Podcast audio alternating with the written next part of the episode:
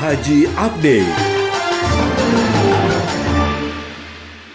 Tim Kesehatan Haji Indonesia siap menghadapi puncak Armusna atau Arafah, Musdalifah, dan Mina yang merupakan puncak kegiatan ibadah haji. Kesiapan tim kesehatan haji tersebut sudah dilakukan sejak beberapa hari terakhir untuk benar-benar memastikan pelaksanaan wukuf berjalan lancar.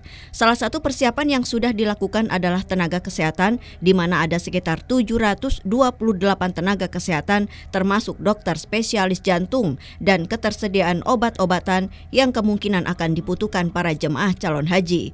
Berikut keterangan Kepala Pusat Kesehatan Kapuskes Haji Budi Silvana.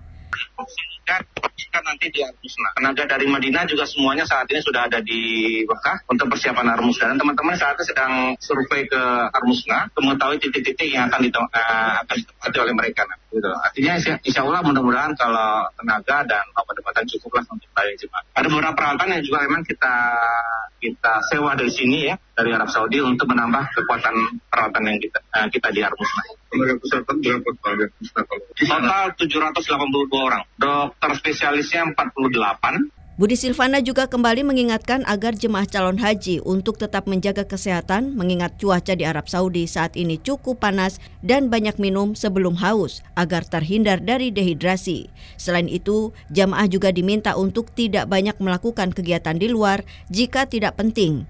Hal itu perlu dilakukan karena puncak haji atau wukuf memerlukan kesehatan yang prima. Haji Update.